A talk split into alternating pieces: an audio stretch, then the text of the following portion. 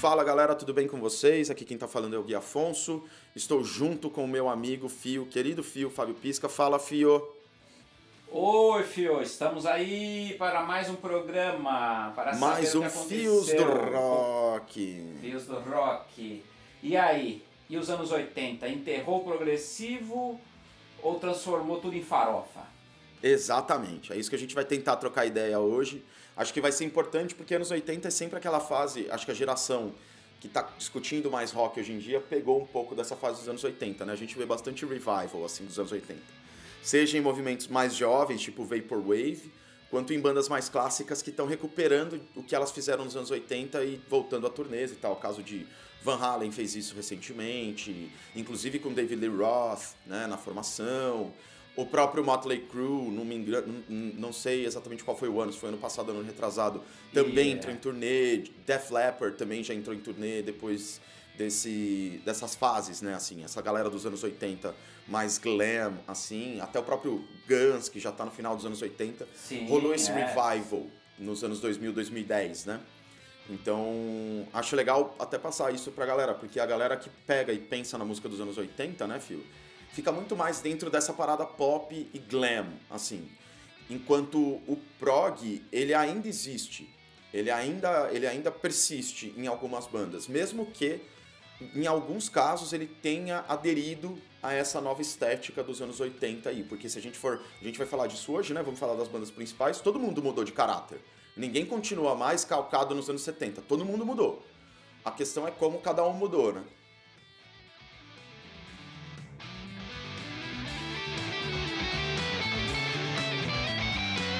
E assim, essa essa galera do prog, de fato, tem muita gente que perde uma grana violenta porque investe em projetos errados nos anos 80, né? Tem gente que, que acaba soando de uma forma mais datada porque não entende os anos 80, eu acho. Não olha para os anos 80 respeitando o que os anos 80 estão trazendo de tecnologia e de inovação. Olha para os anos 80 comparando com a década anterior.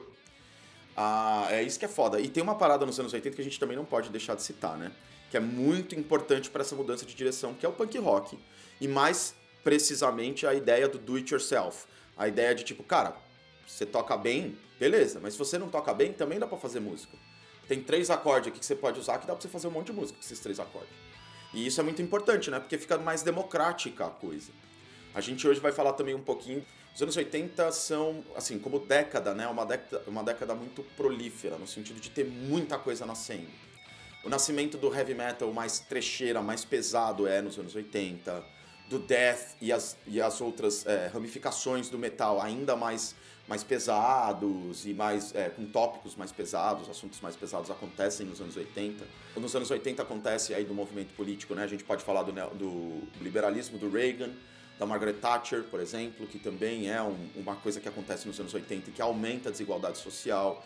Nos anos 80 é onde surge o rap americano, por exemplo, vindo do gueto ali dos Estados Unidos, do Brooklyn, do Bronx, com a galera falando dos problemas que viam no dia a dia, como por exemplo os negros fumando crack e ali no bairro e tal. Então, os anos 80, eles não são, não é um período onde a gente só teve glam metal, né? Eu acho que pra quem curte rock, isso fica, a galera pensa muito isso, né? Só teve isso. Ai, os anos 80 eu não gosto, porque só teve glam, só teve, só tem Guns, só tem Motley Crue e não é. Não tô nem desmerecendo essas bandas, tá? Se você gosta dessas bandas, porra, continue curtindo, você que tá ouvindo aí.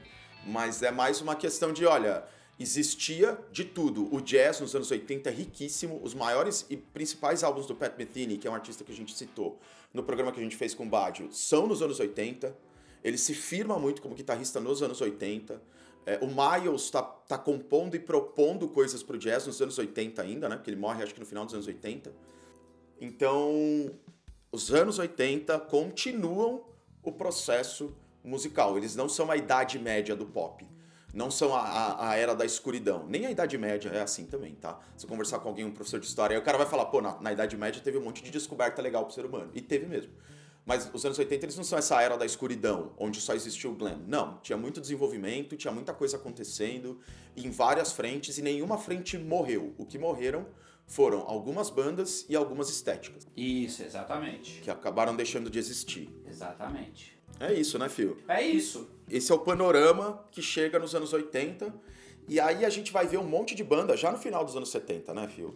é, com essa guinada do mercado da música para músicas mais curtas, que era o que o punk estava propondo, com bandas como Queen, por exemplo, que é uma banda que claramente e nitidamente bebe do prog, mas faz isso com uma certa dosagem, com uma inteligência de, olha, eu não vou ultrapassar esse limite, porque é esse limite que vai tocar no rádio, e é tocando no rádio que eu vou conseguir ser famoso, que eu vou conseguir mandar minha mensagem para mais lugares.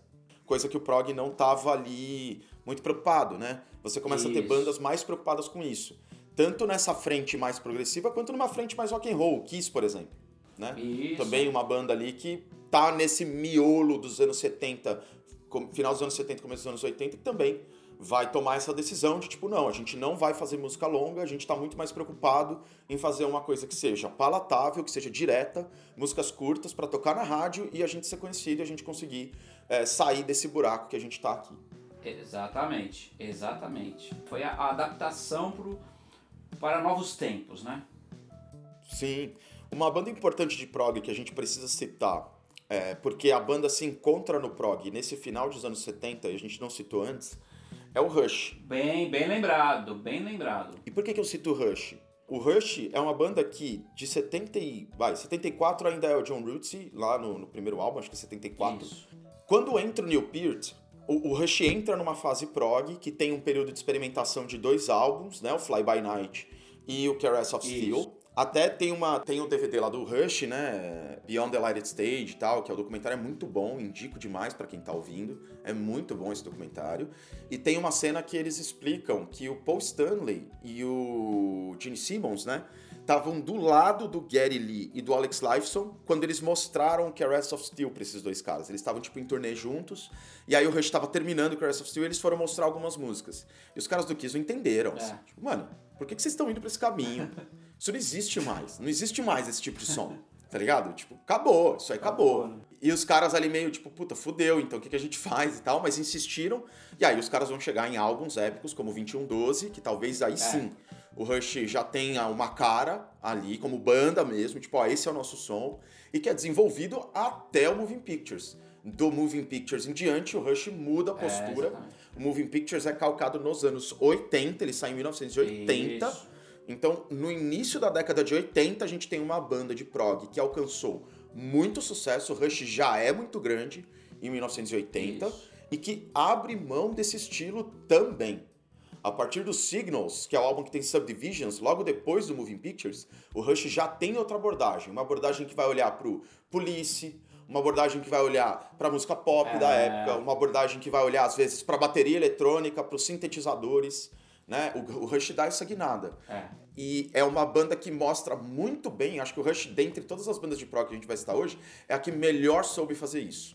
Eu acho, na minha opinião. A que soube, ah, além do Genesis, a gente citou o Genesis também, mas assim, o Yes não fez uma transição tão bem feita, o Yes se quebrou nesse miolo, o Rush não, permaneceu os três caras juntos, passaram pelos anos 80, experimentaram com sintetizadores e voltaram pro hard rock do Presto em diante nos anos 90. Então, eu acho que o Rush é uma banda muito legal para entender esse movimento da década, esse espírito do tempo, Sim. assim, dos anos 70, dos anos 80 e dos anos 90. Essa, essa mudança de estilos, né? O Rush permeia muito isso. É, eu acho que o Rush é uma das bandas que melhor soube se adaptar, né?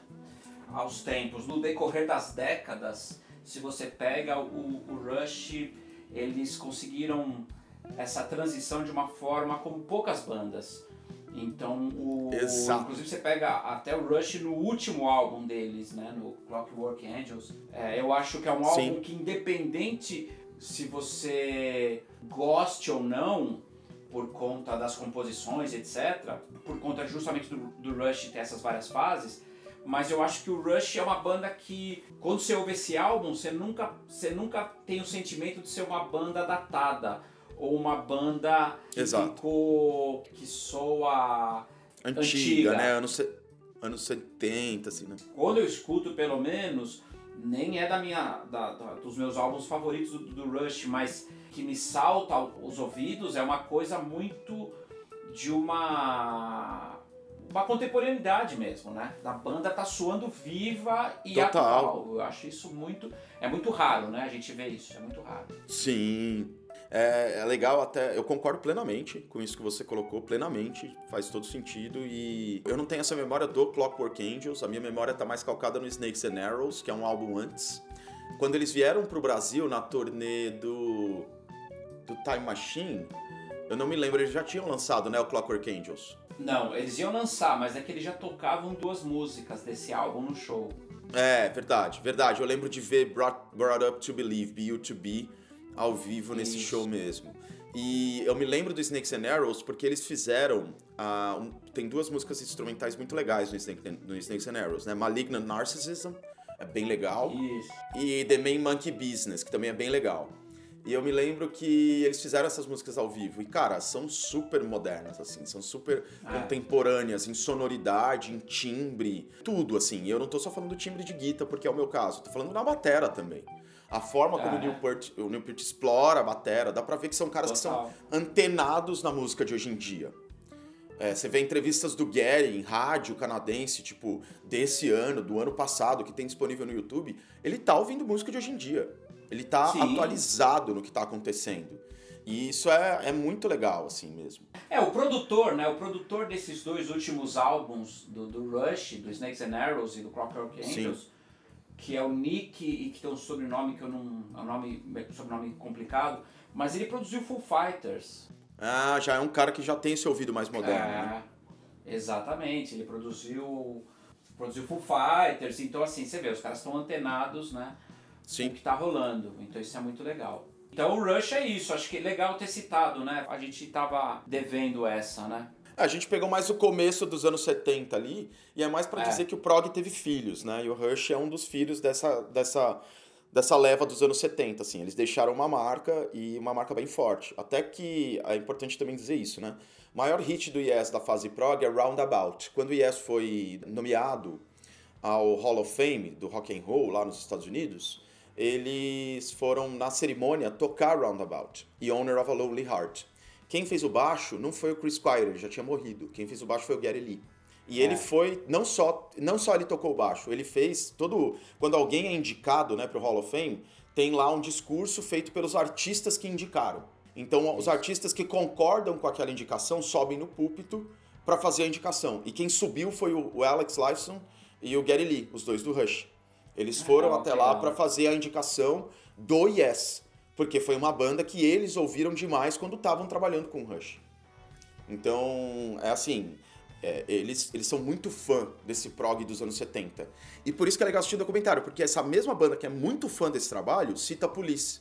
No trabalho que é. eles estão fazendo no Permanent Waves, por exemplo. Spirit of Radio termina num reggaezinho, não é por conta dos prog, é por conta do Police que eles estavam ouvindo, estavam curtindo, é. achavam da hora e queriam colocar aquilo no som deles também. Então, assim, é uma banda excepcional para se ouvir, porque você vai estar tá vendo assim, é como se estivesse sentado assistindo um filme passando de vários estilos diferentes, assim, sendo apresentados, né? É muito legal. É. O Rush tem essa, esse benefício. E de fato, a é. gente não tinha citado. Fica a citação para quem puder ouvir corre atrás, vale muito a pena. Rush é uma banda sensacional. Seja você baterista, baixista, guitarrista ou qualquer outro instrumento que você toque, vale muito a pena. E é um power trio, assim, que dá a sensação de que você está ouvindo 40 pessoas tocando e não 3. É, exatamente.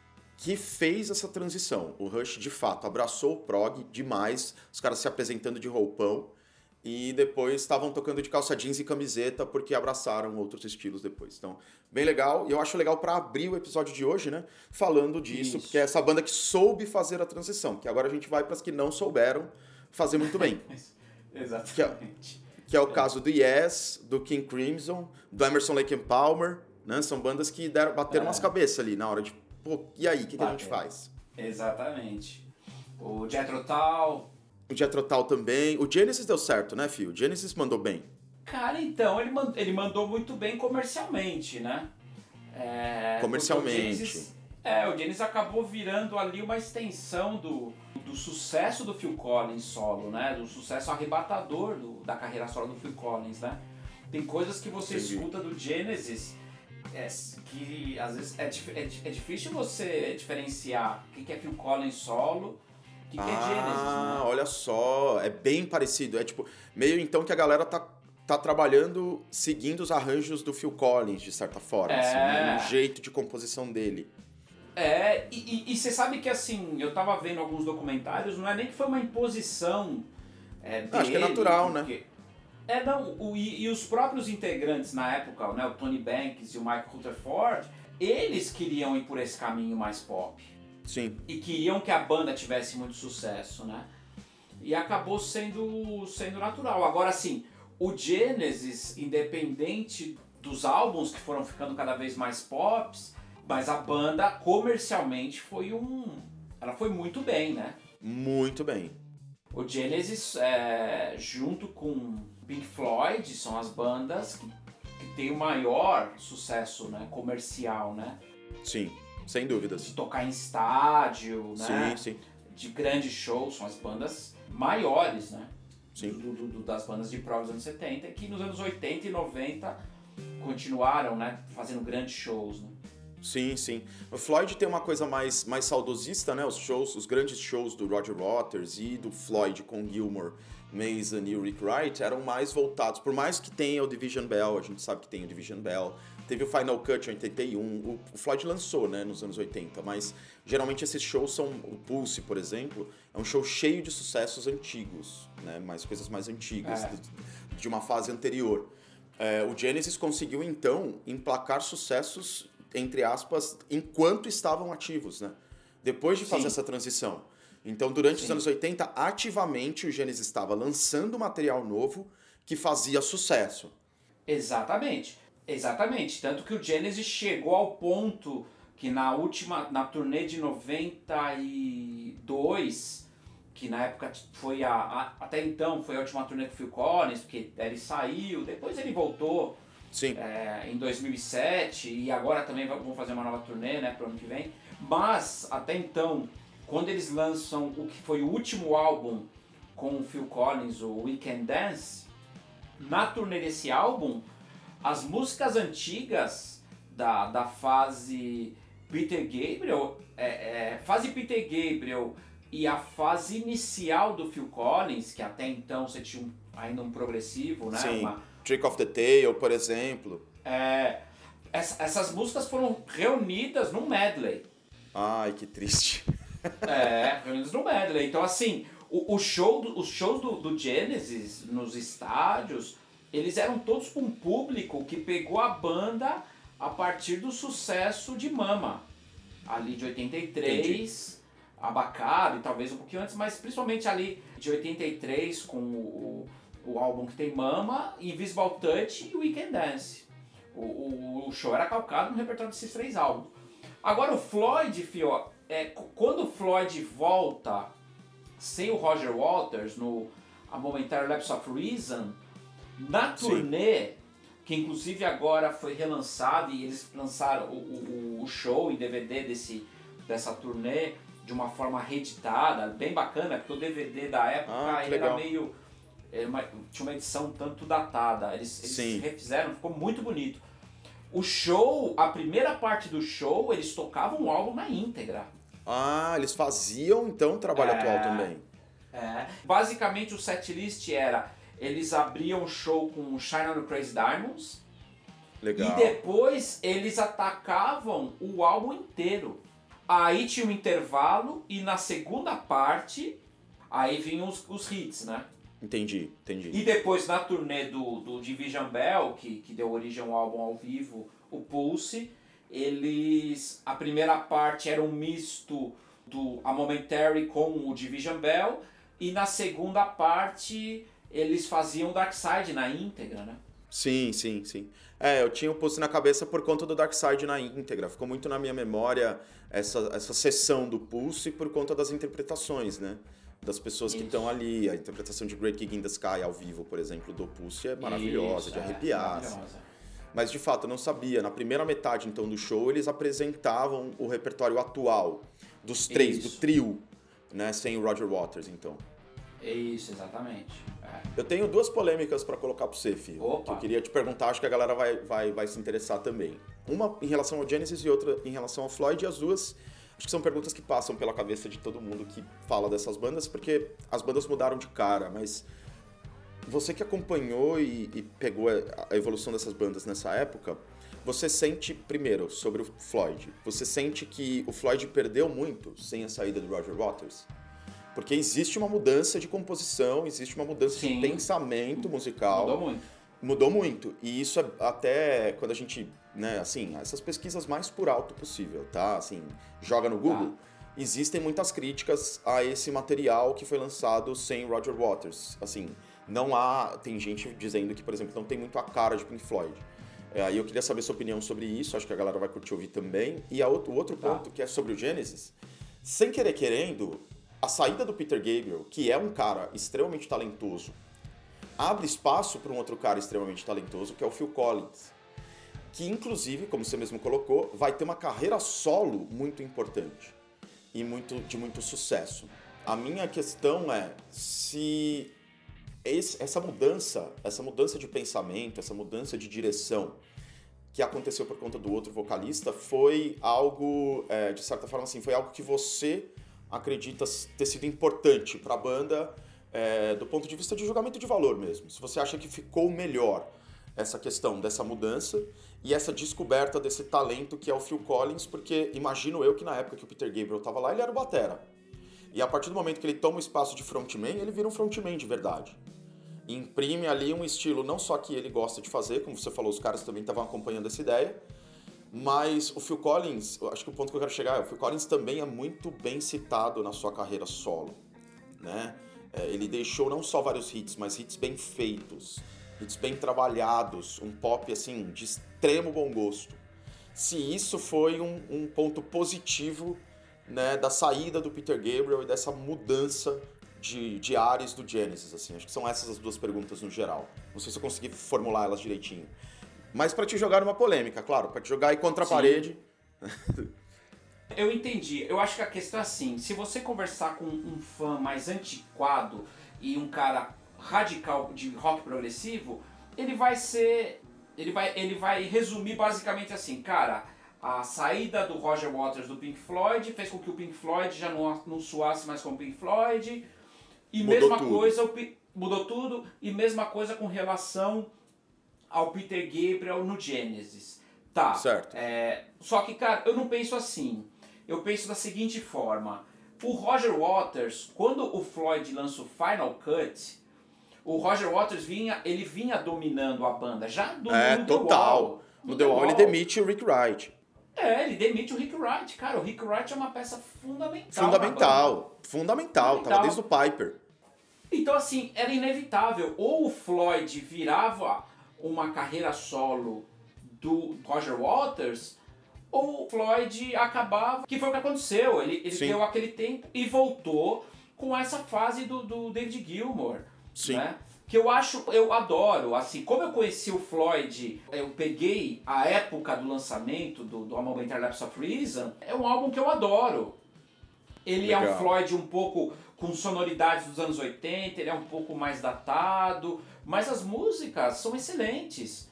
Pô, se você colocar isso, é um trabalho mais pop, sim, mas um trabalho pop de De qualidade. alto gosto. É, não, é muito bom.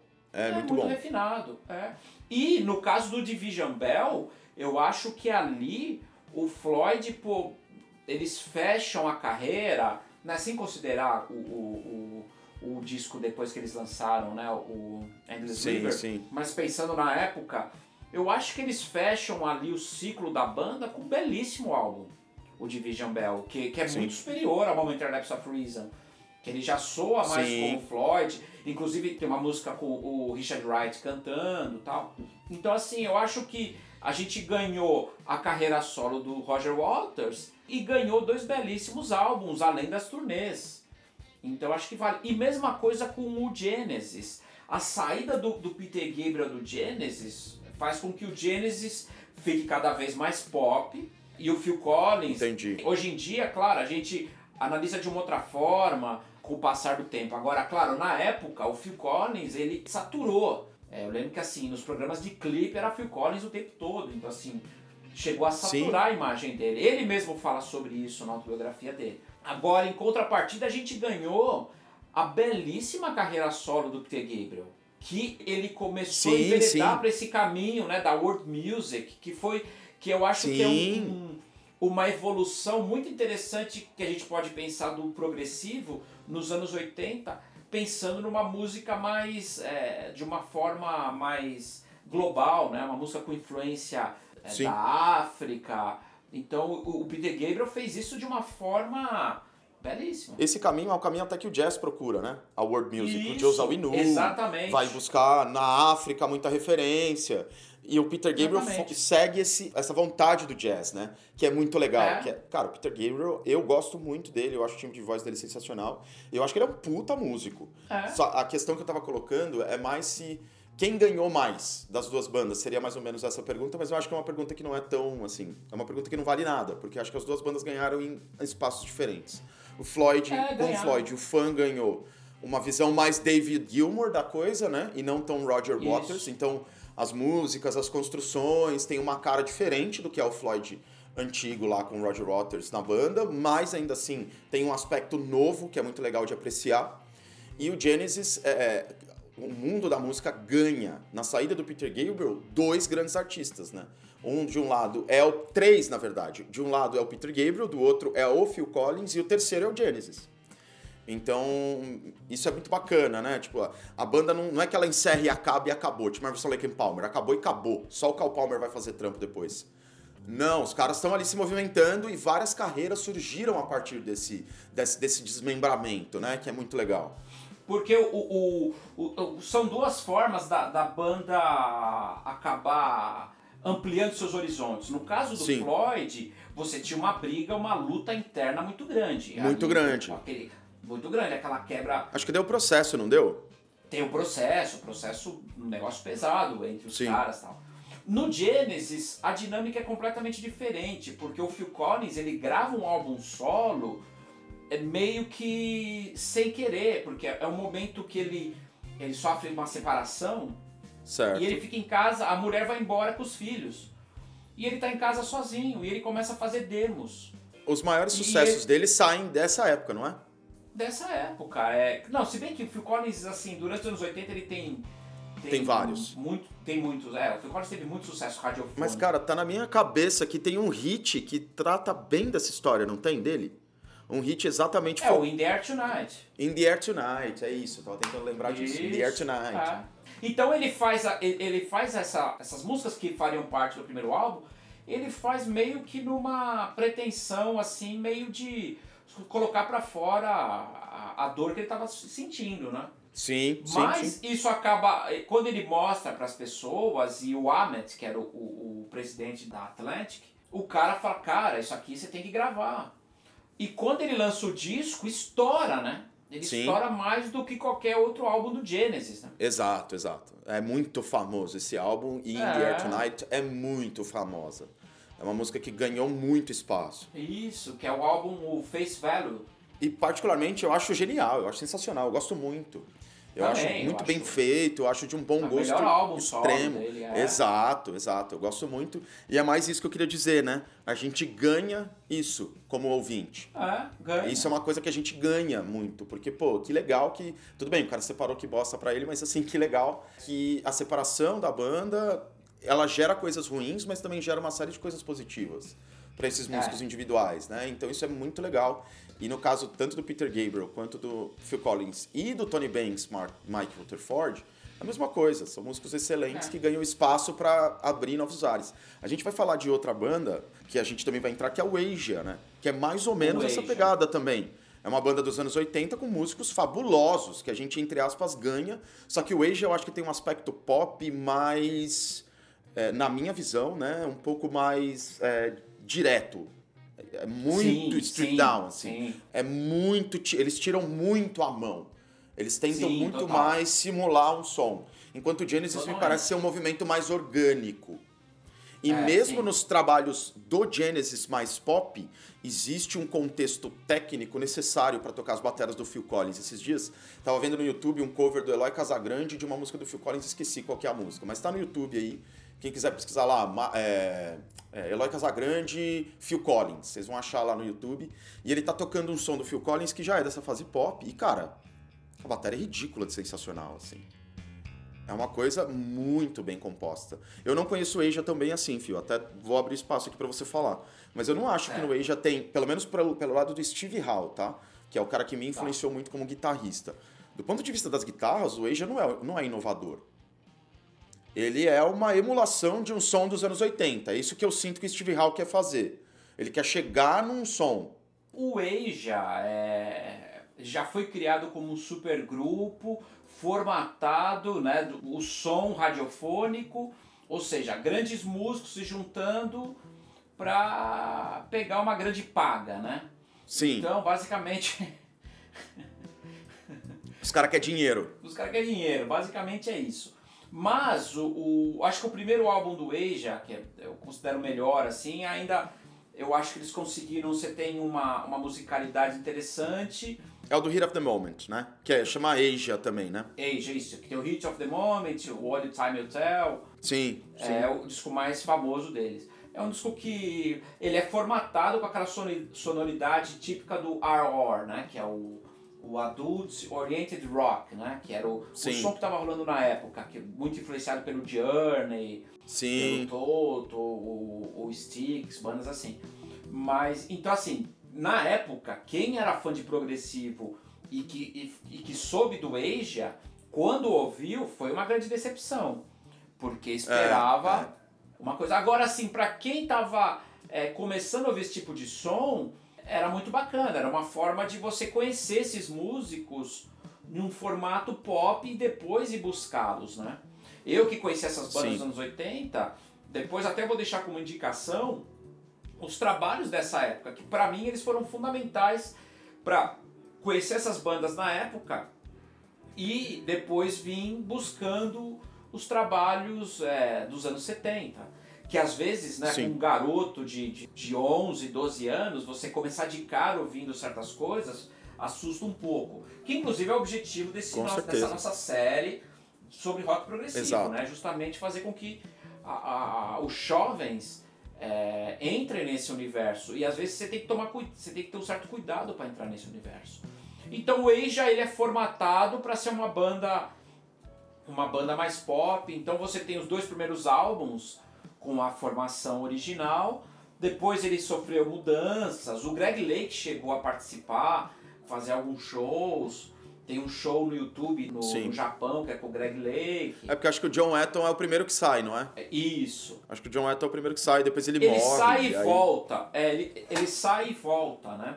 E aí depois, o primeiro a sair e ficar um tempo grande é o Steve Howe eles ficam um tempo, até quando eles vêm pro Brasil a primeira vez. Porque ele volta pro Yes, né? Não, é antes do Yes, ele vai para aquela banda chamada GTR. Antes da volta. É, verdade. Tem o GTR. Com Steve Hackett. Sim, sim. Né? Depois tem o ABWH também, que ele vai fazer parte naquele Isso. revival de Yes do final dos anos 80 que vira o Union. Exatamente, exatamente. Que é o Yes sem o Chris Squire, né? O Anderson, Bruford, Wakeman. Isso. Exatamente. Não, e depois ele vai voltar pro, pro, pro Asia nos anos 2000, que eles vão comemorar os 25 anos do primeiro álbum, aí eles voltam e lançam dois ou três álbuns, vem pro Brasil. Tive até a oportunidade de assisti-los, foi bem legal. Você vê os quatro no palco e tal. Né? Legal. Depois ele acabou saindo de novo, depois o John Anton veio a falecer e a banda meio que. Sim. Agora já meio que.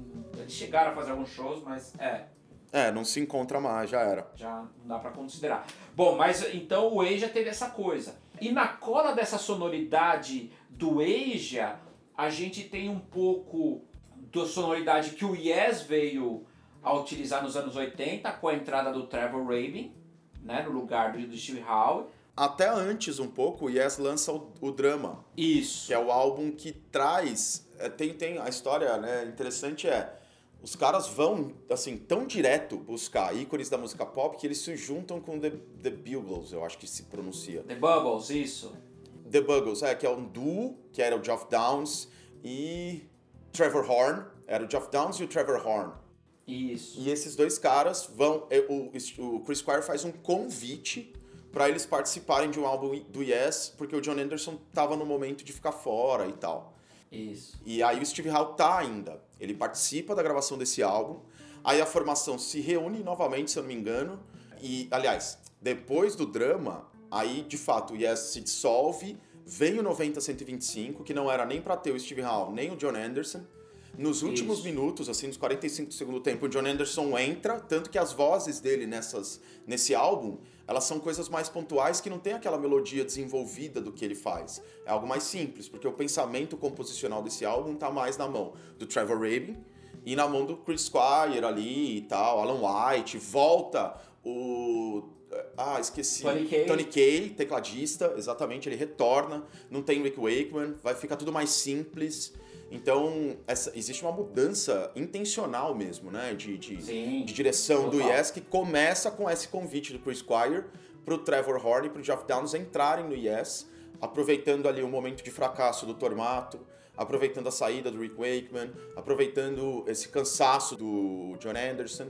O Yes tem uma intenção já de entrar pro pop. Eu acho que a grande frustração do Steve Howe é não conseguir fazer isso com o Yes, é fazer isso no Asia. Ele talvez não Ah. conseguiu imprimir nesse movimento de estética, ele não conseguiu imprimir a vontade dele. E aí ele acaba sendo substituído, acaba entrando um outro cara, né? No lugar dele. Então, acho que a, a montagem do Asia tal- também segue esse sentido. Mas essa fase anos 80 do Yes é marcado pelas mudanças de formação, né? Todos os álbuns que eles lançam nessa fase são álbuns que não têm a formação original, assim, sempre tem um membro fundamental faltando, que no caso principal é Steve Howe. Esse tempo todo dos anos 80, Steve Howe fica afastado, né? Isso, Ele não é. tá com Yes, assim. Tanto que tem o Age e depois tem esse ABWH mesmo, pra trabalhar. E ele volta no Union, que é um álbum que tem a intenção de juntar todo mundo. É uma puta bagunça, mas a É. intenção do álbum é juntar todos os músicos que o Yes, com quem que já trabalharam no Yes e aí É. montar um álbum assim. Não dá certo. Não o. Yes se mantém com o Rick Wakeman, depois o Steve Howe e depois o Rick Wakeman sai. O Steve Howe ficou e tá lá até hoje, assim. É, essa, essa fase do Union, a turnê foi muito interessante, de reunir os oito né, no palco. Muito legal, muito legal. A turnê é um barato, cara. É muito legal. É muito bem montado. O palco é inteligentíssimo, é uma arena, assim, Isso. com é. degraus. Esse show tem na íntegra no YouTube e é Tem. lindo, é maravilhoso. E tem clássicos, da mesma forma que tem músicas dos 90 125, com todo mundo tocando. Eu acho sensacional esse show. O É. show é muito legal porque você tá vendo todos os caras ali ao mesmo tempo. É. Mas o trabalho em estúdio por trás era uma bosta. Os caras É se odiavam, é- não é- queria ninguém trabalhar com ninguém. É porque o, traba o trabalho em estúdio, eu lembro quando eu escutei esse álbum na época, eu fui achando que ia escutar algo, algo bem diferente e eu, e eu sentia, eu não entendia porquê, mas eu não sentia uma unidade, né? Mas depois Exato. você vai entender, né? No, no encarte até ele fala.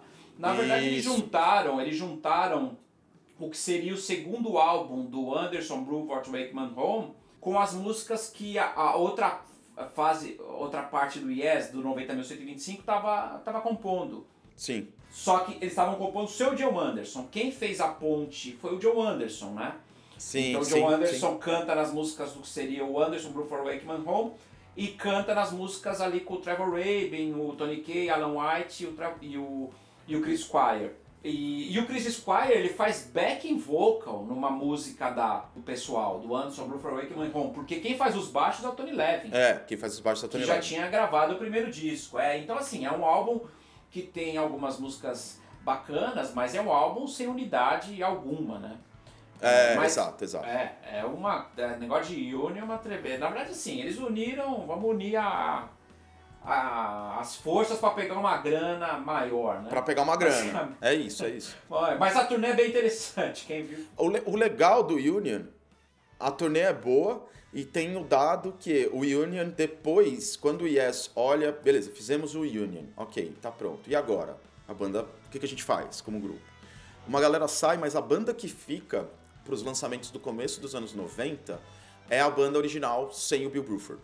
Então, Kiss to Ascension, que é lançado como álbum duplo, um álbum É. ao vivo, é gravado com a formação original. Então, a- o ponto positivo do Union foi ter colocado essa galera pra trocar ideia de novo e a partir disso eles falarem: não, beleza, galera do original, vamos trampar junto de novo, vamos fazer um trabalho juntos de novo. E aí isso é legal, porque o Kiss to Ascension é um álbum dos anos 70 calcado nos anos 90. Então, ele, ele lembra muito esse Yes. É. Tem o Mind Drive, que é uma música de 18, 19 minutos, por exemplo, que Isso, lembra muito é. é. do Going for the Isso. One, assim, lembra esse Yes dos anos 70, né? É um revival, de fato. Que não vai pra frente, beleza, os caras fazem shows, o Rick Wakeman vaza e é isso aí. Ponto. Mas é legal como legado o que o Union deixa, mas acho que como álbum mesmo, o Union não é um álbum muito bom. É, em linhas gerais, assim. Ele tem composições muito boas, tipo o Masquerade lá do Steve Howe, que é solo, mas de fato é muito jogado. É muito É, assim, muito ah, essa jogado, música de fulano, essa música do ciclano, essa música do Beltrano, É. e vai jogando e vai montando e tal. Então acho que assim, do Yes, o que a gente pode falar dessa transição dos anos 80 é isso. É uma banda com constante mudanças de formação e sem identificar aonde ela tá no espectro musical. Ela tem sucessos, como por exemplo Owner of a Lonely Heart, que é uma música reta, simples, direta e até um pouco diferente da vibe que o Yes é, fazia e trabalhava nas suas músicas. Mas se você ouve 90 125 inteiro, ela é a única música que tem esse perfil.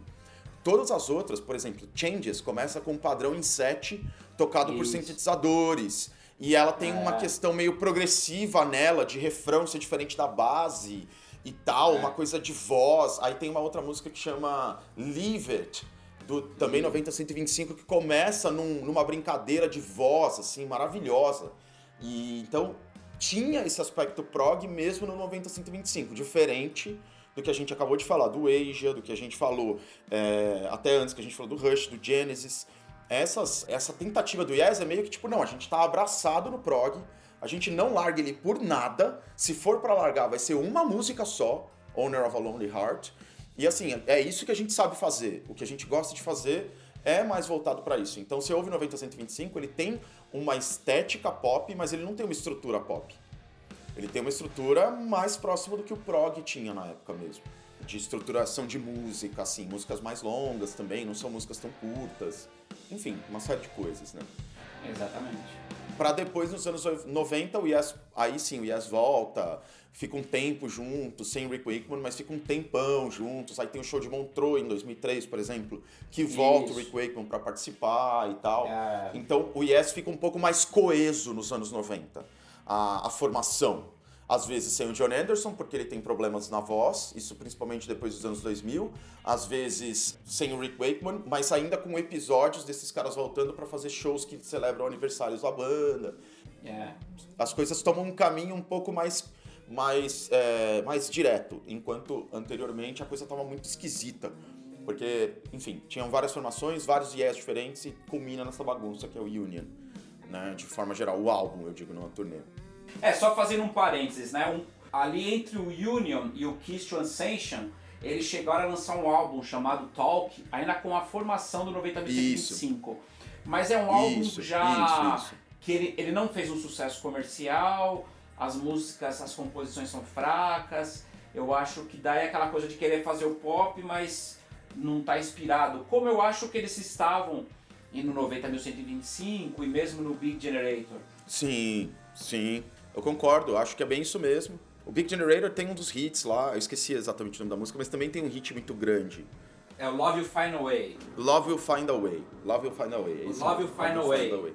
E, e eles conseguem emplacar, né? No Talk realmente não tem nada de emplacado e ainda existe uma tentativa de volta pro prog, porque se eu não me engano no Talk tem uma música de várias partes, assim, meio a la Close to the Edge. Tem. Uma música longa com vários episódios e tal. Eles tentam fazer esse revival, só que sem o Steve Howe, né? Exatamente. Eu, ta- eu fui nesse show, a primeira vez que eu vi o Yes foi na turnê desse disco, Talk, que foi a primeira vez que eles vieram pra São Paulo, porque eles tinham até então vindo no Rock in Rio só, né? Legal. E eu fui assisti-los no, no, no, no Olímpia, né? Uma casa bacana que tinha. Olha só. É, mas cara, é, eu queria ouvir as músicas, além dos clássicos do Yes, eu queria ouvir também a, a, a fase 90.125, até o, o Big Generator, e que eles tocaram, não tocaram Love You Final Way, tocaram só um trechinho do riff e tal, e tocaram quase que esse álbum Sei. talk inteiro, e teve essa música, que é, ela é, ela é longa, cara, Sim, puta, sim. que o negócio não é nem um pop, nem um progressivo, né? É esquisito, é esquisito. É esquisito, cara. E eu tava com meu irmão no show e eu lembro que ele virou pra mim e falou assim: Cara, eu tô achando que esse show não vai acabar nunca mais. Então. Porque, Vamos embora. Cara, que a música não acabava mais, né? Mas tudo bem, depois a gente ficou até. Cara, eu não fui é isso embora, não fui embora antes do final e tal, mas. Não foi embora. Não foi. E eles tocaram pelo menos alguns hits das Ah, antigas. tocaram, tocaram. Roundabout. Sim, Roundabout. Então, mas assim, o grande show do Yes que eu vi, eu nunca vi o Yes com o Rick Wakeman, né? Quer dizer, não posso dizer que eu vi um... Também nunca É, vi. Mas assim, depois eu vi o Yes com o Steve Howe, é, uns... Que foi agora, agora, entre aspas, uns anos atrás aí, não foi? Não, eu vi com... Eu vi já no final dos anos 90. Ah, não, então não foi, não foi o mesmo show que eu fui. Foi depois da fase Kiss to Ascension. Que eles lançaram Legal. aquele Open Your Eyes, o The Leather, são discos Sim, mais sim. fracos, mas um, um dos shows que eu Sim. fui foi muito bacana, porque eles tocaram, sei lá, uma, duas músicas só do disco que eles estavam lançando, mas o resto, cara, foi, meu, é, Só Siberian Catru, And You and I, cara, aí foi demais. Heart of Sunrise, é, daí foi pancadaria, aí foi, Pô. foi bom, aí valeu. Eu fui ver eles. ah, Eu não lembro exatamente qual foi o ano, Fio. Faz alguns anos já, uns quatro anos, talvez até mais, que eu fui vê-los. é, Cara, eu não me lembro nem o espaço que é, não sei se era o HSPC, eu não me lembro mais onde era o lugar. Mas foi uma turnê que não veio o John Sei. Anderson, ele não tava mais no Yes. Veio um, um outro vocalista lá, mas era o Chris Squire, tava vivo, da formação antiga, né? Chris Squire, Alan White e Steve Howe. E foi um baita show, só que eles já estavam mais velhinhos, então os andamentos eram todos Sei. um pouco para trás, nada ali muito na pegada, assim, né? Tava numa, numa questão mais de boa, nada muito distorcido, mas foi um baita show, né? Ah, sempre, sempre bom. É, é demais ver os caras ao vivo. Agora, nos anos 90 deve ter sido sensacional, porque os caras estavam mais novos, as músicas deviam estar rolando no pau mesmo, que são. Então, bem mais legal, bem É, interessante. foi, foi bacana.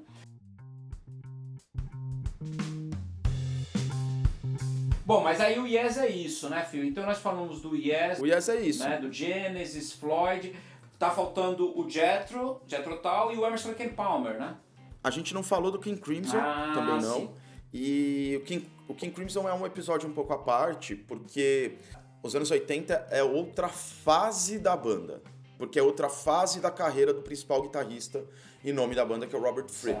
Os anos 80 na, na, na música do King Crimson tem muito mais a ver com o minimalismo. Uma linguagem de música erudita contemporânea dos anos 50, 60, 70, principalmente dos Estados Unidos e Inglaterra, que vão inspirar muito o Robert Fripp na composição dos álbuns dos anos 80, que são o Discipline, o Three of a Perfect Pair e o Beach. Se eu não me engano, são esses três álbuns. Não me lembro se tem mais algum, mas se eu não me engano, são esses três álbuns. E a composição do Fripp nessa época está muito voltada para ideias iguais, repetidas várias vezes. É o que a gente vê, por exemplo, em Frame by Frame. As linhas que ele faz na guitarra, esse tipo de drone, de linhas repetidas, é algo que a- o, o vai se interessando cada vez mais por isso. Então, só que, pra mim, o álbum mais forte dessa época é de fato Discipline, que é uma obra-prima. Mas tanto o Beat quanto o Three of a Perfect Pair já tem uma outra cara que a mim não agradam tanto quanto os anos, os anos 70. E o King Crimson também passa por mudança de formação. Fica, a gente falou no episódio anterior, né? O Red, que é o último álbum da fase anos 70, termina com, como um trio. Certo. É o Robert Fripp na guitarra, o John Wetton no baixo e o Bill Bruford na batera. Nos anos 80, não tem o Joe Wetton, só tem o Fripp e o Bill Bruford. Entram Tony Levin no baixo, que a gente já citou lá no, quando a gente estava falando do ABWH, Isso. e entra também o Adrian Belew, Jubileu. Que é o vocalista dessa época dos anos, dos anos 80, que tem aquele vocal marcante de frame by frame. E ele tem um jeito guitarrístico de tocar que combina muito com o que o Fripp propõe também. De ficar fazendo também levadas repetidas e segurando grooves e tudo mais. E é até meio doido de ver, né? Porque tem umas coisas bem tortas que o, Andrew, que o Adrian Belew tem que segurar na guitarra enquanto canta. Então tem mais esse aspecto polirrítmico, polimétrico, mas bem mais simplificado do ponto de vista harmônico e melódico em relação ao que o King Crimson apresenta nos anos 70. O que parece é que a pesquisa mudou de lugar. Enquanto nos anos 70 eles estavam pesquisando harmonias e melodias, eles agora nos anos 80 tentam pesquisar mais o aspecto rítmico, por conta da característica da banda, por conta da entrada do Tony Levin e do Adrian Belew.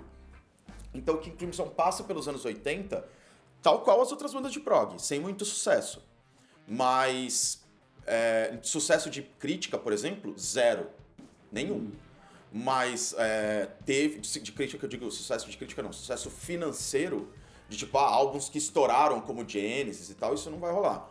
Mas existe um aspecto de pesquisa musical muito importante nessa época. Então, para quem se interessa em se aprofundar um pouco mais na questão musical ali do que o, do que o King Crimson está propondo e o que o Fripp está propondo como compositor é bem legal, são trabalhos bem interessantes assim, principalmente para quem acompanha isso. Mas eu confesso que para você aí que está ouvindo, que não conhece muito King Crimson, não comece por aqui. Talvez pelo Discipline. Tá. Esse é um álbum muito bom mesmo, muito, muito, muito, muito bom.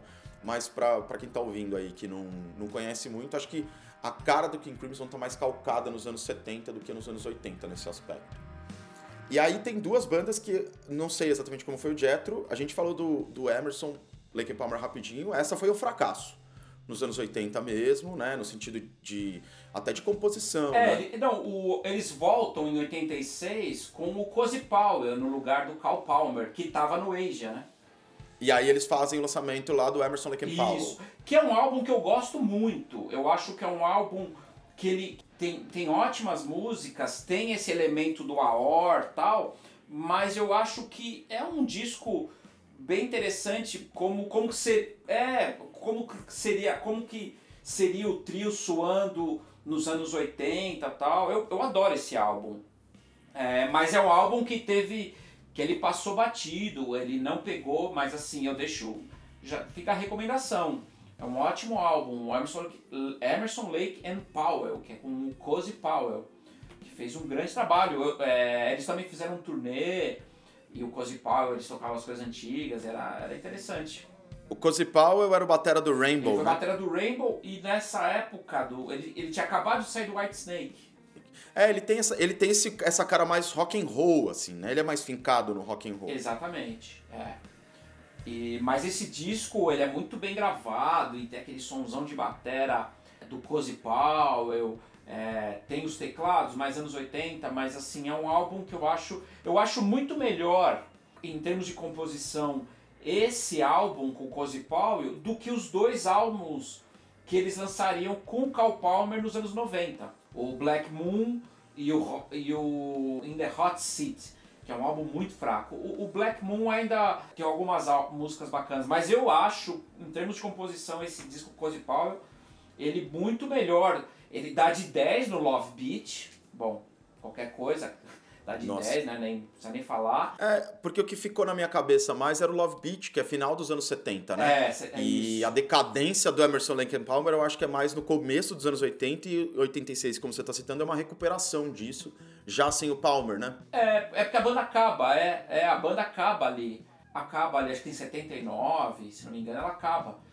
Que daí o, o Cal Palmer depois vai acabar parando no, no Asia, né? Sim né? Então é, mas o esse disco do Cozy Powell, eu acho ele ele dá de 10 no Love Beat Legal. e eu acho ele muito melhor do que os dois álbuns ainda com o Cal Palmer.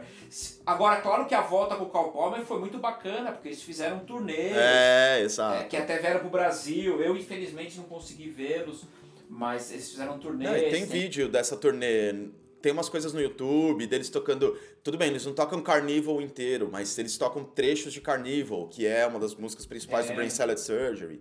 Eles olham Isso. muito para esse repertório antigo e apresentam as coisas do repertório antigo. Isso é muito legal, mesmo assim. Essa, essa parte é muito bacana. E aí tem o Jetro também, que nos anos 80, Fio, como é que foi? Então, o Jetro, eles, eu acho que foi uma banda que, que teve mais dificuldade, né, para se adaptar, né? Eu acho que depois da fase clássica que a gente falou citou depois ali do Stormwatch, que a gente citou Sim. no programa passado, o Jetro tem ali uma fase meio complicada de tentar se ad adaptar aos novos tempos com o, aquele álbum o A, né? Sei. Depois o, o Broadswords and Beasts e depois tem um álbum chamado Under, Under Wraps, que é muito fraco, que é todo eletrônico e tal. Entendi. Mas eu acho em 87 eles lançam um álbum que eu gosto muito, que é o Crest of a Nave que foi o álbum que trouxe eles pro Brasil a primeira vez. E eu acho que é um álbum que chega, é, é o álbum que eles trazem elementos, tem bateria eletrônica, tem sintetizadores, mas tem grandes composições. É o Jetro ainda com o Martin Barr. Com, isso, com, é, nessa época o Jethro foi reduzido a um trio, né? Ah, entendi. Era o Ian Anderson, o Martin Barre e o Dave Pegg. Aí eles trouxeram para os shows, tinha um tecladista e Sim. aquele Duane Perry na batera, né? Sei, eles sei. pro Brasil nesse formato de quinteto. Mas o álbum é gravado com o Jethro com, representado por ele como trio, né? E trazendo algum, alguns músicos pra, de estúdio e tal. Legal. Mas esse álbum, ele tem grandes composições, como Farm on the Freeway, Jump Start, Budapeste, que é uma grande composição, que depois eles continuaram tocando nos shows e tal. Entendi. É um disco que tem muita influência ali do Dire Straits, a, a guitarra do a guitarra do, Do Martin, Martin. Barre foi, foi muito influenciada pelo pelo Mark Knopfler e tal. Mas é um álbum que eu acho muito bom. Claro que tem uma coisa muito da época, de uma memória afetiva, Sim. mas eu acho, eu acho que é um álbum é, até hoje com grandes composições. Tal. Sim, sim. É um álbum que até chegou a ganhar o Grammy, né? Ele ganhou o Grammy de melhor performance é, hard rock e metal, né? Eles ganharam em cima do Metallica. Né? Caramba, cara, olha só. é, é, cara, eles ganharam. O grande favorito era o Injustice for All Injustice do for Metallica, All. né? Olha só. E, cara, e acabou que o, o Jethro ganhou. O álbum não tem nada a ver com isso, mas acabou levando, cara. Na, até acho que o Alice Cooper foi entregar o prêmio. Quando ele abriu o envelope, até ah, Jethro ele fez uma cara de estudo. Jethro Tull, né? Quando o Metallica depois veio a ganhar o Grammy com o Black Album, no agradecimento, Lars falou. Ele falou, pô, eu queria agradecer o Jethro Tull, que não lançou nenhum álbum esse ano, né? Caralho, da hora. Então, assim, mas ou seja, o álbum acabou ficando marcado por essa, essa, essa grande gafe, assim, do, do Grammy, né? Entendi. Eu acho que foi um álbum que até mereceu ganhar um Grammy, mas não como o melhor Não, álbum é. de performance hard rock ou, me- ou metal, ou o que seja. Mas, ou seja, então esse álbum teve essa, essa característica. Então o Jethro, nos anos 80, nesse álbum, acho que consegue ali uma, um, um equilíbrio interessante. Depois ele lança outros álbuns, o Rock Island, vai lançar mais alguns álbuns nos anos 90. Mas já é outra leva, né? Outra pegada. É outra leva, é outra pegada. E aí é isso, né, Fio? Eu acho que das bandas clássicas, a gente. Quer dizer, clássicas assim, as bandas que a gente se propôs a falar, as bandas mais é, populares do prog, foi isso que aconteceu. Foi isso né? que aconteceu, é. Foi isso. Aí, assim, nos anos 80, o que aconteceu com. Teve o movimento do neo Neoprog. o neoprog, né? Que daí, como a gente está destacando as bandas de, ma de maior sucesso comercial, a grande banda de neoprog foi o Marillion. Foi Marílio. Marillion, que daí só para fazer aqui rapidinho falar sobre Marillion, eles têm duas fases. Você tem a fase inicial, Sim. os quatro primeiros álbuns com, com o Fish, que é a fase clássica, e depois o Fish sai entre o Steve Hogarth, que tá até hoje. Sim. Eles continuam lançando álbuns tal. Lançaram um álbum chamado Fear em 2016. é, foi muito bem, falar muito bem, mas assim, eu não tenho. não- eu não acompanhei, né? Eu gosto muito do Marillion, os dois últimos álbuns da fase Fish. São excelentes álbuns. Misplaced, Misplaced Childhood, de 85, Sim. e o último com Fish, que é o Clutching at Straws, de 87. Que são álbuns conceituais, né? Álbuns conceituais e que é excelentes. Então, ele, ele tem uma. O Misplaced, eu me lembro muito que existe uma relação até, eu acho, muito próxima. O Marília, eu acho que é a principal banda de prog responsável por isso. Que é a ponte estética entre os anos 70 e os anos 90. Nos anos 90, né, o prog ele vai se encontrar é, do ponto de vista de inovação. Então a gente não tá falando de nenhuma banda que sobreviveu. As bandas que sobreviveram continuaram fazendo o som delas, mas assim, bandas novas que surgiram pra conversar com esse estilo, na sua maioria vieram do metal, né? Depois. E eu acho que é o Isso, Marillion, por exemplo, uma das bandas principais que a gente cita é a Dream Theater, né? De metal progressivo. Eu acho que o Marillion é quem faz a transição lírica das coisas, porque quando você observa capas do Marillion, as letras que o Marillion trabalha, É. como é trabalhado, dá pra perceber que o Dream Theater bebe muito daí olha muito para esse espaço e, enfim, se relaciona com essa forma de construção. O estilo é diferente. O Dream Theater tá muito mais calcado no metal do que o Marillion. O Marillion não tem essa, esse aspecto metal pesado e tal. Mas a questão temática, as capas, as artes das capas, a questão lírica de como abordar determinados temas, é, é, muito próximo do que o Dream Theater vai propor depois, que é esse prog. O prog ele tem uma estética nos anos 70 um pouco mais fantasiosa, né? Um pouco mais é, é. próxima da literatura, da literatura mais fantástica, é, mais próxima talvez de mitologias. Já nos anos 80 e 90, o contexto lírico do prog vai mudando, porque começa a parar de fazer sentido, né? Já parava de fazer sentido há um tempo e voltam-se, os, os, os, letristas, né? Voltam de novo a escrever sobre problemas cotidianos e falar sobre questões cotidianas. É esse prog que o Marillion desenvolve e lá na frente culmina em Dream Theater, que tem essa abordagem lírica da mesma forma. O padrão de álbum conceitual do Dream Theater, é, me vem o Metrópolis na cabeça lá, Scenes from a Memory, é algo que bebe, por exemplo, do... Ai, me fugiu a cabeça de um dos álbuns que você, que você falou do Marillion com o Fish. É Misplaced Childhood. Isso, Misplaced Childhood. Existe essa conversa, né? Da mesma, assim... E existe uma conversa também no Marillion com Porcupine Tree, por exemplo, que é uma banda que vai surgir depois, prog também, mas com, outra com outro viés estético que também bebe muito do que o Marillion faz. Eu acho que o Marillion é uma banda fundamental para a história do prog nesse sentido. É a banda que mostra essa alternativa lírica para o que as bandas de prog faziam nos anos 70. É, eu acho isso bem interessante. E isso também fica recomendado para a galera aí que ouvir prestar bastante atenção nisso, porque é uma coisa muito importante. Existem outras bandas dos anos 70 que se comprometem a fazer isso, Supertramp, por exemplo, que é uma banda sensacional é. e tal.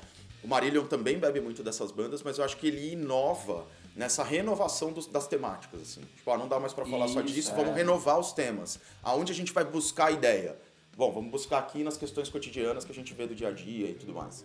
E o Marillion abre esse caminho, isso é bem interessante, assim, é um, uma das coisas mais importantes. Eu acho que o Marillion contribui e também para o repertório do prog, porque passa a ser um prog que você identifica como prog, mas não é aquele prog mega técnico, né? Tem as tecnicalidades, é. mas não é mega técnico, não é nada assim extremamente virtuoso. Tem um aspecto pop muito importante também na construção, Sim. né? É, e antenado com a época ali, né? Com os anos 80, né? Então, é, o Misplaced Childhood é o, o, disco de maior sucesso, né? Por conta da balada, da, da E Kaylee. da Kaylee. Agora, Kaylee, né? Agora, o, o, uhum. o, disco seguinte eu adoro o, também, eu acho tão bom quanto, que é o Clutching at Straws. Sim. bem comunicado, é excelente, muito bom mesmo. O primeiro álbum com outro vocalista, o Steve Hogarth, o Season's End, é um álbum que eu gosto bastante, mas aí é o já a banda tentando, a banda tá ali se transformando, né? Tive a oportunidade sim, sim. de vê-los, a primeira vez que eles vieram pro Brasil, no Hollywood Rock, foi bem interessante, assim, mas é, fica essa coisa, né? No, do Fish, os dois últimos álbuns da fase Fish são espetaculares. Já fica a dica, sim. né? Para quem quiser conhecer sim, sim. o Marillion.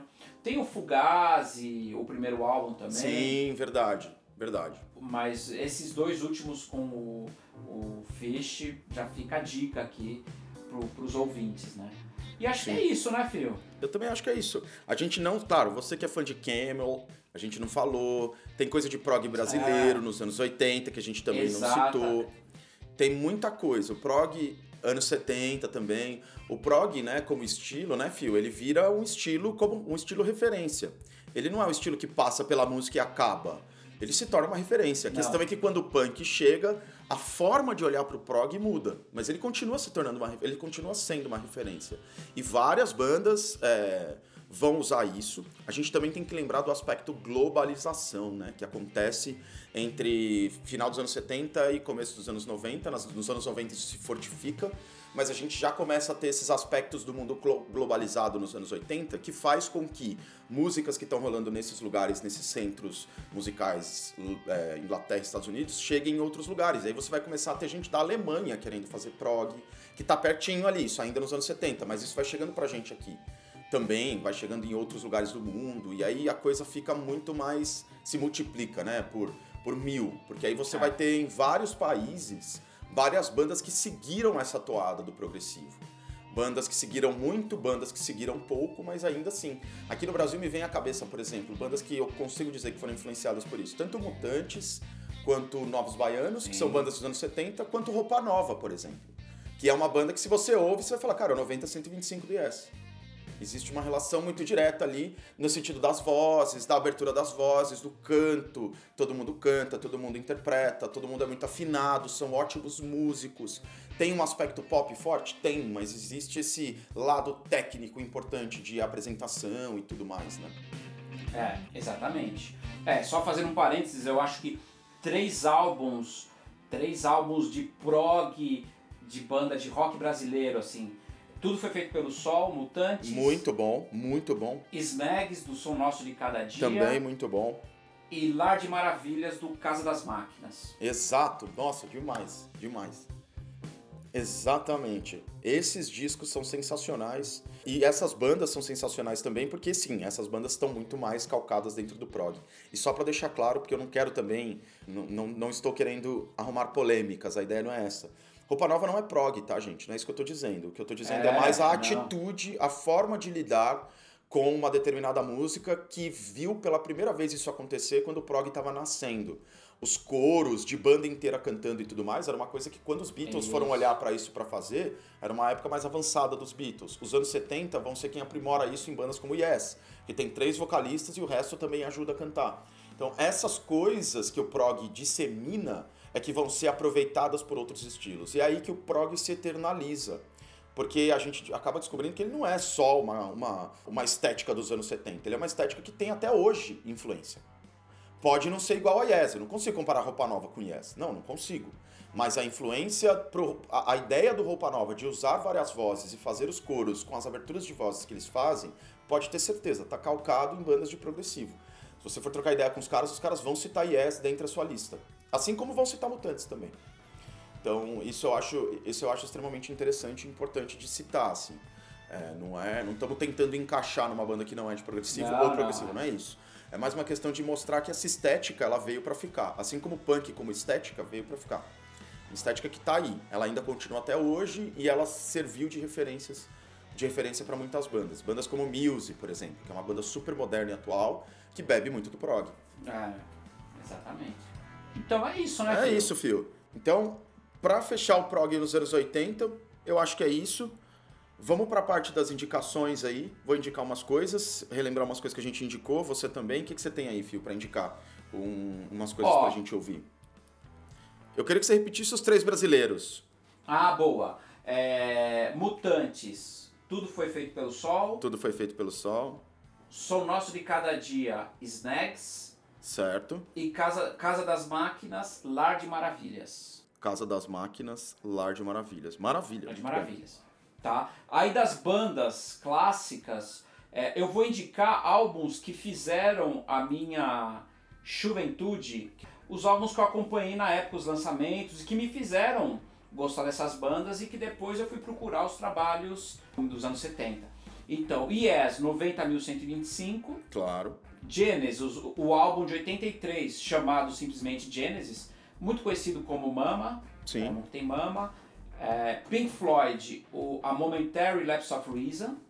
Emerson Lake and Powell, tá? o álbum de 86 com Cozy Powell. Legal. Emerson Lake and Powell, de 86. E Jethro Tull, o Crest of a Knave. Tá? tá? E fazendo só uma, um parênteses, o Asia, que a gente citou aqui, o primeiro álbum, acho que fica a dica, quem quiser entender um pouquinho do que a gente falou, acho que vale a pena o primeiro álbum. É, e Marillion, né, falando do Neo Prog, os dois últimos álbuns com o Fish, Misplaced Childhood e Clutching at Straws. E você? Muito legal, muito bom. Então, eu vou indicar, na verdade, algumas indicações você até já falou, eu ia indicar 90-125 do Yes, mas eu acho que assim, Opa, o que eu vou indicar do Yes é o ABWH, que é Anderson, Bruford, Wakeman tá. Howe. Que legal, é o revival legal. do que o Yes era dos anos 70, com esses quatro músicos e o Tony Levin no baixo.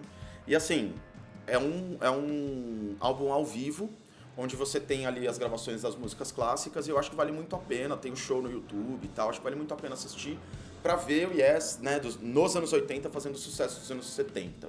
Mas não, é, não adiciona muita coisa de novo, o que adiciona é em cima do Union, que é aquilo que a gente conversou antes. Eu gostaria de indicar do Rush, eu gostaria de indicar um álbum muito importante para a banda, que é o álbum que eu acho que é ponto alto da fase anos 80 do Rush. Tirando Moving Pictures, né? Na minha cabeça, eu divido o Rush em algumas quadrilogias. Você tem a primeira que vai até os 2112, É. depois você tem pós 2112 Farewell to Kings, Hemispheres, Permanent Waves, Moving Pictures. Fechou a segunda. Que é essa é a mais prog. Aí a gente tem a fase mais eletrônica, a, a a fase mais sintetizada, com músicas mais curtas. Que, e aí eu gostaria de indicar o Grace Under Pressure. Pra mim é o melhor álbum do Rush Ó. dessa fase. É um álbum de se ouvir do, do começo ao final. É, tem trabalhos desenvolvidos tanto no baixo quanto na batera quanto na guitarra muito interessantes. Na guitarra um pouco, um pouco menos, porque o live era um pouco ressentido com essas coisas. Ele não conseguiu entrar, encontrar muito seu espaço ali dentro. Mas o trabalho de bateria desenvolvido pelo Neil Peart e de baixo desenvolvido pelo Gary, mais os teclados, é sensacional. A voz do Gary tá assim demais. É um excelente álbum. Grace Under Pressure do Rush. Eu acho que esse álbum é necessário ouvir para entender essa fase do Rush. Depois vai ter o Power Windows, depois ainda tem o Your Fire, mas assim, igual esse não tem. O Power Windows, por exemplo, que é ainda mais sintetizado do que esse, na minha opinião, tem algumas coisas que deixam muito a desejar. Enquanto no Grace Under Pressure tá tudo muito presente, muito, muito bem feito lá. Eu também falei do King Crimson, é o Discipline, vou recomendar de novo, Discipline, do King Legal, Crimson. Disco dos anos 80, é o primeiro dessa fase dos anos 80 do King Crimson e é muito bom. Assim, das bandas mais clássicas, né? Eu indicaria dessas duas esses trabalhos. E como eu falei, existe uma, né, a gente consegue observar aí uma certa proximidade entre prog e outros estilos. Então o que eu deixaria de dica para as pessoas assistirem são documentários que falam disso. Então, no YouTube tem um documentário que chama é, Prog Rock Tree, da BBC. Infelizmente ele só tá em inglês, não sei se dá para você colocar legenda em português, mas para quem consegue entender um pouquinho aí vale a pena, porque é um documentário que faz esse panorama do prog rock dos anos 70 e anos 80, que é muito interessante. Ó, que legal. E o documentário que eu citei do Rush, Beyond the Lighted Stage, é um documentário recente, portanto ele vai falar de toda a época do Rush, de, toda, de todo o crescimento e desenvolvimento do Rush. Então, esse documentário tem um trecho dele que ele vai falar dos anos 80. E é interessante porque vocês vão ver o Rush conversando. Vai ter entrevista do produtor do Rush dessa fase mais sintetizada e mais pop, que é o cara que eu acho que produziu Madonna, assim, é um cara que tinha produzido artistas pop. E aí esse cara é convidado pro Rush porque o Rush quer aquilo. Isso é bem interessante. E o vídeo da turnê do Union também, do Yes, que vale muito a pena, que tá no YouTube ah, também. muito bom. Né? Então, além do ABWH, fica a indicação aí do Union, a indicação do documentário do Rush e desse documentário mais geral sobre prog, prog rock. Eu acho que os álbuns com o que você cobriu, Fio, tá ótimo, assim. Eu concordo com todas as indicações que você deu e eu acho, enfim, é isso aí. Acho que a galera tá bem servida de bastante coisa pra ouvir. É. Ô, Fio, posso, posso só pegar carona? Eu esqueci do Rush, Claro. Fio. Fiquei mal. Manda agora, bala. Fiquei deprê. Você Relaxa, falou, eu falei, nossa, cara, Rush é uma das minhas bandas do coração. Ah, eu vou querer, Legal. eu vou pegar carona no que você falou e eu vou indicar os Signals. Signals. Signals é sensacional. Uma das maiores linhas de bateria é Subdivisions. Abrindo os Pô, dois pratos é demais. Pô, baita Pô, som. cara. Pô, eu acho que Subdivisions, cara, é, é muito legal a gente pensar, porque é uma música que ela tem um tanto de prog, mas já tem a coisa dos sintetizadores, é uma coisa que soa mais contemporânea. Pô, essa música é uma das melhores composições do, do Rush, eu acho Concordo. uma música emblemática. Concordo plenamente. E é um álbum que eu ouvi também muito nos anos 80, que me fez é, me apaixonar pelo Rush. Sim, então eu vou deixar sim. a indicação dos Signals, que é, que é anterior ao álbum que você indicou. Então já vale a pena já Isso. ouvir os dois, já, já fritar na É, sequência. eu falei errado, porque eu pulei os Signals. Eu errei. Porque o Moving Pictures, ele encerra uma quadrilogia e os Signals abre outra. A quadrilogia, a quadrilogia do Rush começa nos Signals e termina no Hold Your Fire. Você indicou o primeiro, né, Phil? Os Signals. Eu indiquei Isso, o segundo, isso. Grace Under Pressure, e aí tem mais dois, que é o Power Windows e o Hold Your Fire, que eu também acho que estão aquém do que os, o que os Signals e o Grace Under Pressure construíram. Acho que esses dois álbuns são, assim, o ápice do que o Rush conseguiu chegar nessa fase. São muito bons mesmo. Apesar de Big Money ser uma das minha- minhas músicas favoritas do Rush, e ainda e ser uma música do Power Windows, esses dois álbuns são muito bons mesmo, muito bacanas. Então é isso, né, Fio? É isso, Fio. Pô, muito bacana. Valeu, galera que tá ouvindo aí. Muito obrigado por ter ouvido até aqui. O episódio de hoje ficou um pouco longo, mas acho que vale a pena. Tem um monte de referência para vocês ouvirem aqui. E daqui 15 dias a gente retorna com mais algum assunto muito louco aí do rock pra gente bater um papo. Valeu? Fio, Isso. grande abraço pra você. Valeu, Fio. Valeu. Valeu, acabamos nossa maratona do prog. A Acabou. gente achou que nunca mais fosse acabar, mas acabou, né? Acabou, acabou. Prometemos pra vocês que o próximo episódio vai ser de outra coisa. Vai ser de outra coisa. Agora Isso. acabou, é tetra. Acabou! É tetra! Falou, Fio! Falou, Fio. Abraço. Falou, abraço pra tchau, todo mundo que tchau, ouviu. abraço. Tchau, tchau.